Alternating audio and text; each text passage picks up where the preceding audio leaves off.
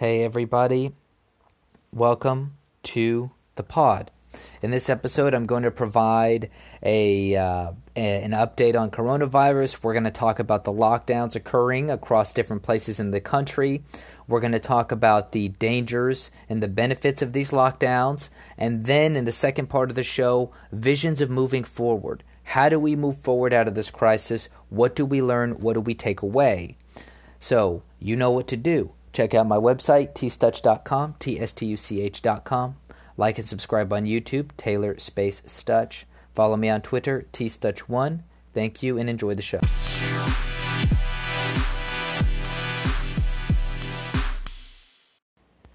Welcome, everyone. Welcome. Here we are again. Here we are. And I cannot believe the places we are in. The United States, I, you know, I can't say this enough. We are in the twilight zone. We are in another dimension. We are in a parallel universe. Since I was younger, since I was a I was around, you know, I'd say about let's go 10 to 15 years ago um, is when I first heard about the possibility of things like martial law and uh, needing to be prepared for apocalyptic events and how you know i started learning about the ideas of societal fragility to a limited extent.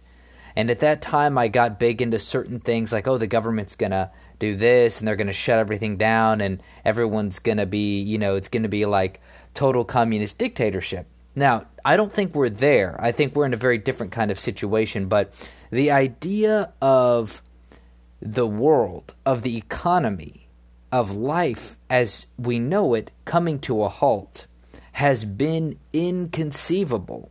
It's not something that we ever thought would happen in our lifetimes, not on the scale that we are in, not in the way that it happened in our world, we are so used to uh, progressive change. Even when the change happens fast, like cell phone adoption and internet, you know these things happen quickly on the term of uh, humans, but they've also happened gradually.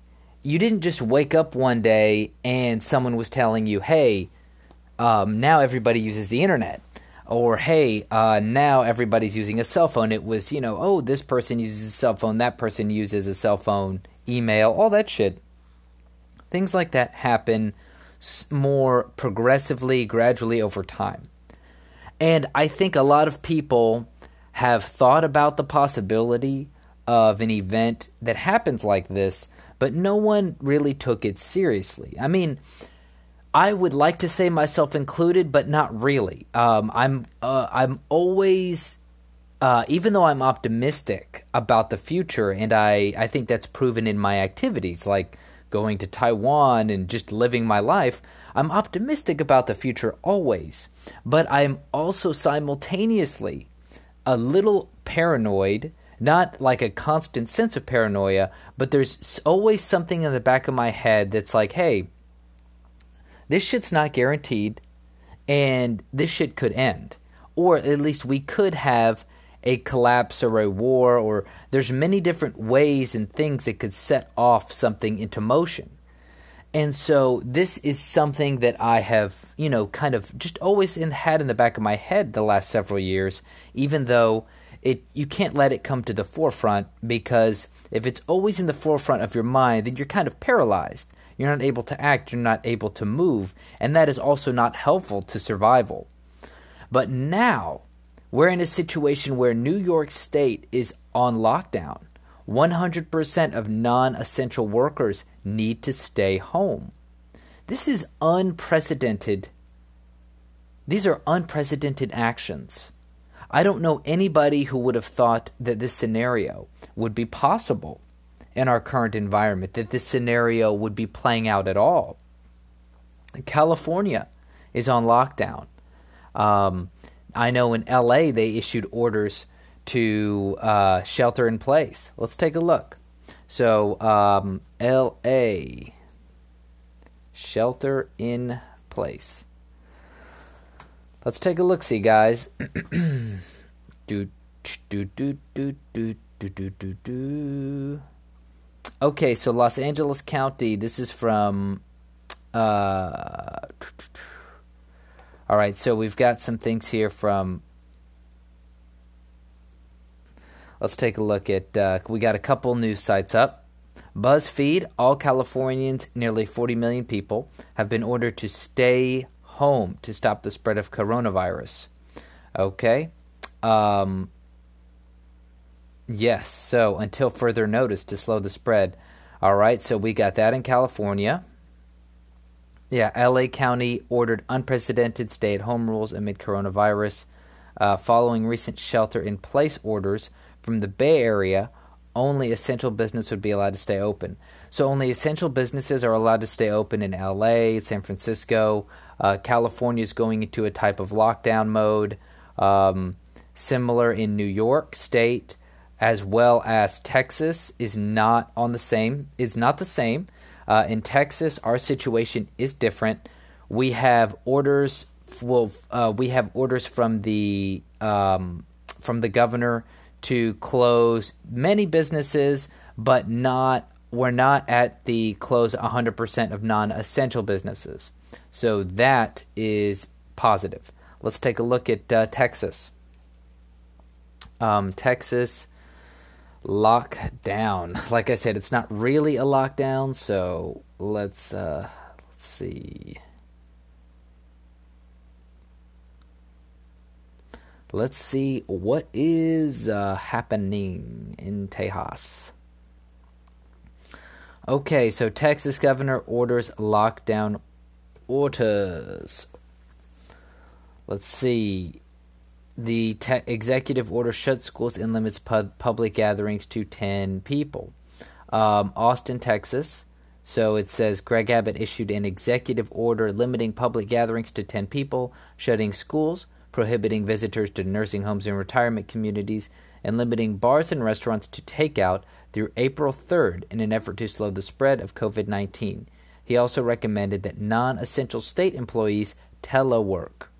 So, this is um, interesting stuff, super interesting stuff from the governor of Texas. Um, as we can see now, states across the country are slowly but surely entering into some type of lockdown. Let's take a look at Florida. Florida state, Florida lockdown. So Florida has been on the news a lot because they have not been shutting down beaches and lots of spring breakers are still going out. Um let's see here. More on Florida lockdown. Yeah, see, there's really not a lot. Lockdown for Miami not out of the question. Hmm. Okay, so Florida is not in lockdown, is how it looks. It looks as though there have been some closures, though, of like, I think there was a closure of a beach.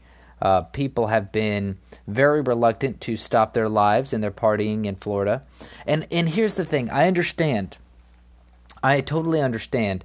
Um, people should I do believe that for a for a short period of time, I want to use the word reasonable. For a reasonable period of time, I do fully believe that people should comply with the uh, with the idea of social distancing and not going to work for a certain period of time. But we have to be careful because the there are lots of unknowns. I do agree with stopping the spread of this thing, but many people's lives are going to be destroyed and damaged from these lockdown orders as well. And we have to keep that in mind. And I'm not against, like I said, I can I am more favorable for some sh- kind of short-term lockdown period where the government can provide some kind of assistance to people, uh, while at the same time people are able to, hey, three weeks, right? You hold down, you wait two or three weeks, and we move forward from there. So it's um, this is, you know, I I can see that I can see that, uh, but what I don't want to see are indefinite shutdowns of businesses, of towns, of orders indefinitely for people to remain in their homes. These kinds of things are on a different scale, they're a different level. And we have to realize this. We have to realize that we have to find a way forward. We must find a way forward. Okay. Um, so there's a huge debate going on right now on Twitter, and I think this will be this is going to be what we're looking at. Um, this is going to be what we are looking at for the next couple weeks. There's going to be huge debate online about where do we draw the line. Do we lock down the whole country? Do we shut down everything for this virus when we don't have the data? I do understand, I do understand the arguments for a lockdown. Um, the argument goes that if we shut down for a short period of time, we, we could eliminate the virus or we could at least bring the situation into containment. So there's a couple theories, one by a guy named Yaneer Bar-Yam, who says, look, if we shut down everything for two to three weeks, after 14 days, we'll know who is who presents as being sick. We'll know who has the sickness. We'll know because the incubation time will have already passed.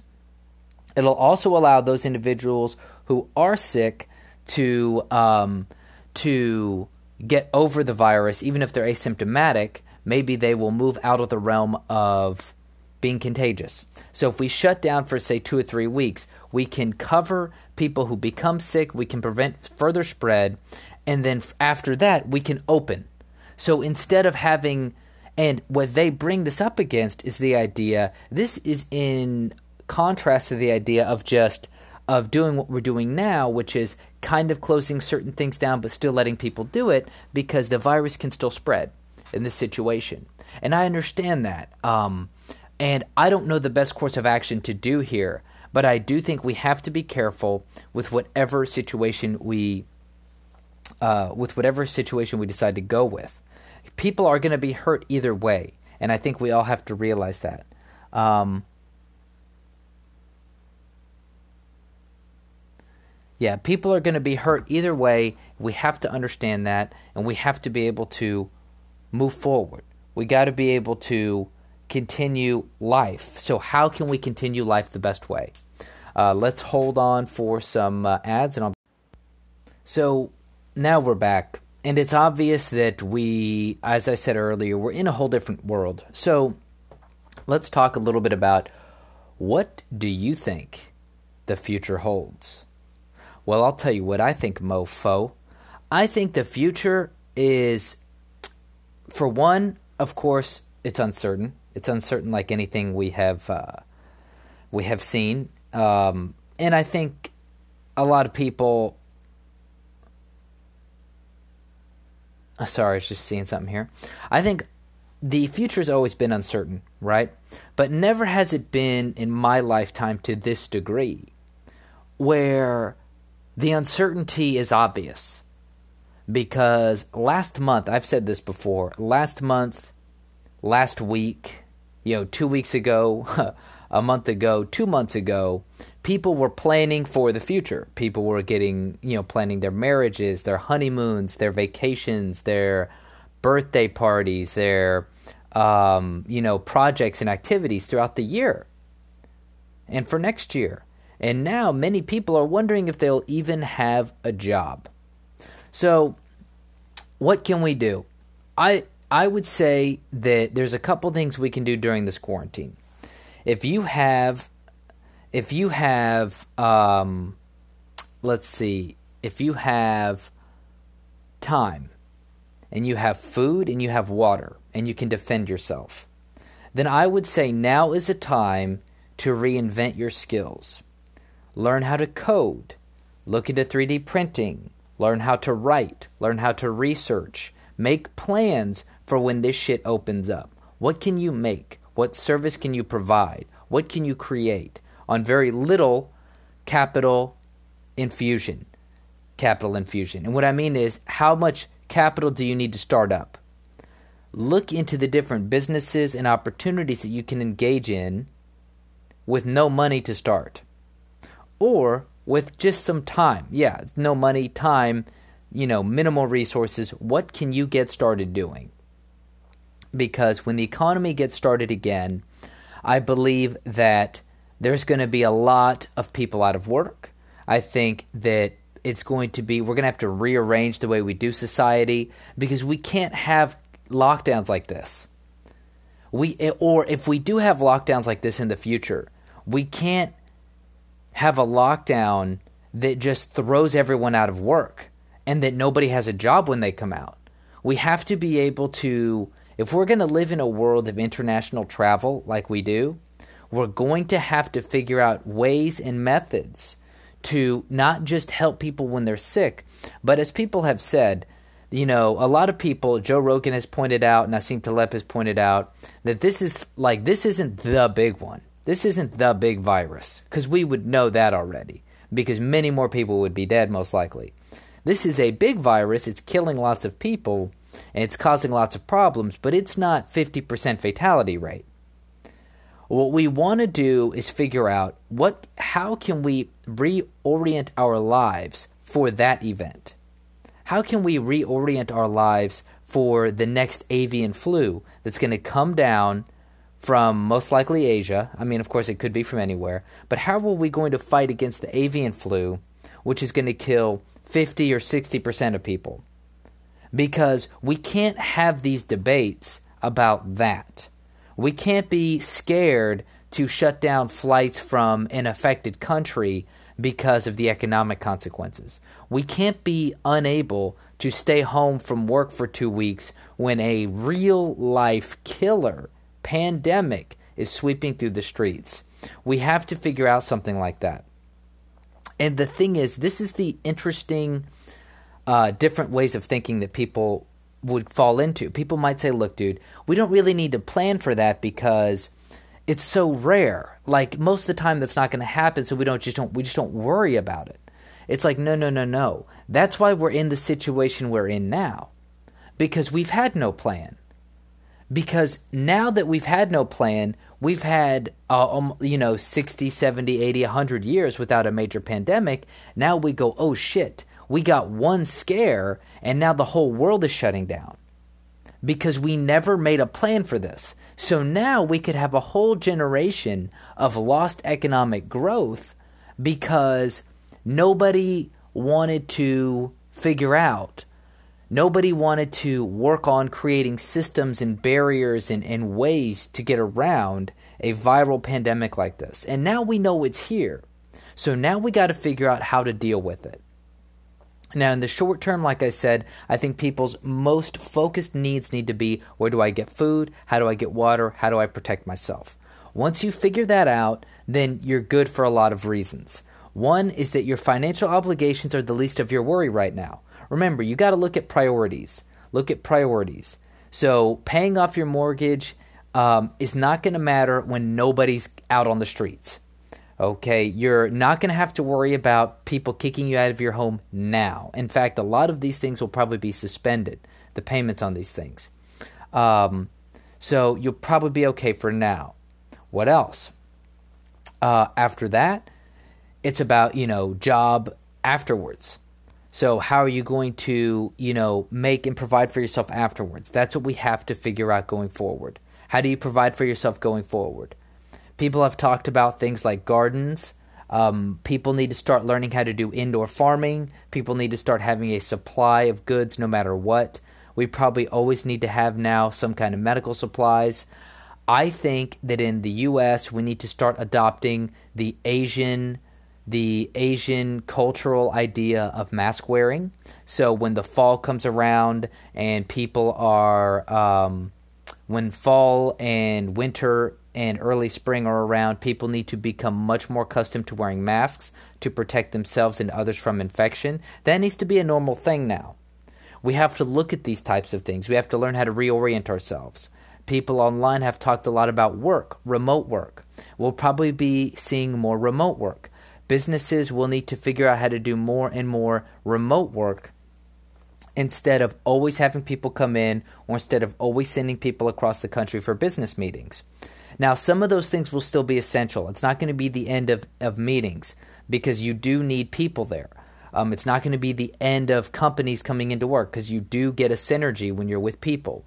But I think that you'll be looking at less essential functions will be uh, left to online in the virtual space. Um, people are already adapting to the virtual space, so more and more people are offering classes. More and more people are offering services online. We already see the transformation in the delivery economy. More and more restaurants are going to have to adapt to deliveries. Maybe places that did not have a delivery or takeout model will have to make it to where that is a primary function. So that'll be interesting. Like I said, I think people need to also look into 3D printing. How can people be able to make things in their own home? How can we start growing and making things on our own premises to make ourselves less dependent on international flows of goods while still maintaining international flows of goods? You know, these are uh, these are important questions that we have to ask ourselves and we have to figure out. And right now, we are seeing how this is playing out, how people adapt. And, like, uh, you know, this is, we are in an interesting time of evolution, of change. And when you change and when you evolve, you have to go through periods of pain in order to come out on the other side and see the growth. We all experience this individually. Not all of us, actually. Some people spend their lives avoiding the pain that's necessary to grow. Some people, because they're so afraid of the pain, they continue to feel the pain and they never have the courage to move past it. But as a society, we're no longer, we don't have the luxury anymore of not feeling the pain and trying to move past it. And that's the stage we're in. You know, Scott Adams has talked about this, other people have talked about this. We will see the new growth of society moving forward. So for now, we have to stay hunkered down, but we also have to be ready. I say this we have to be vigilant to take back our rights. So anybody, anybody who is um, listening to this, be prepared to get out on the front lines when this is over and demand your rights back. I'm already thinking about the situation. We have to think about how much longer do we allow this to go on. We have to figure out how we can restructure the economy. I am totally in favor of Donald Trump pushing companies to bring back manufacturing here to the United States. Um, and honestly, other countries and companies need to think about the same thing. And other companies in the U.S. need to think about this situation about um, you know people were talking about hiring their workforces overseas uh, for manufacturing but also services right if you have an indian call center and india tells all their people to go home how do you manage that if you have a factory in china and china has an outbreak how do you manage that when you have to shut everything down in other countries and you don't have control over it so companies are going to have to restructure um, and I also think that in the United States, we're going to have to start uh, stop outsourcing our unpleasant jobs, our unpleasant pollution.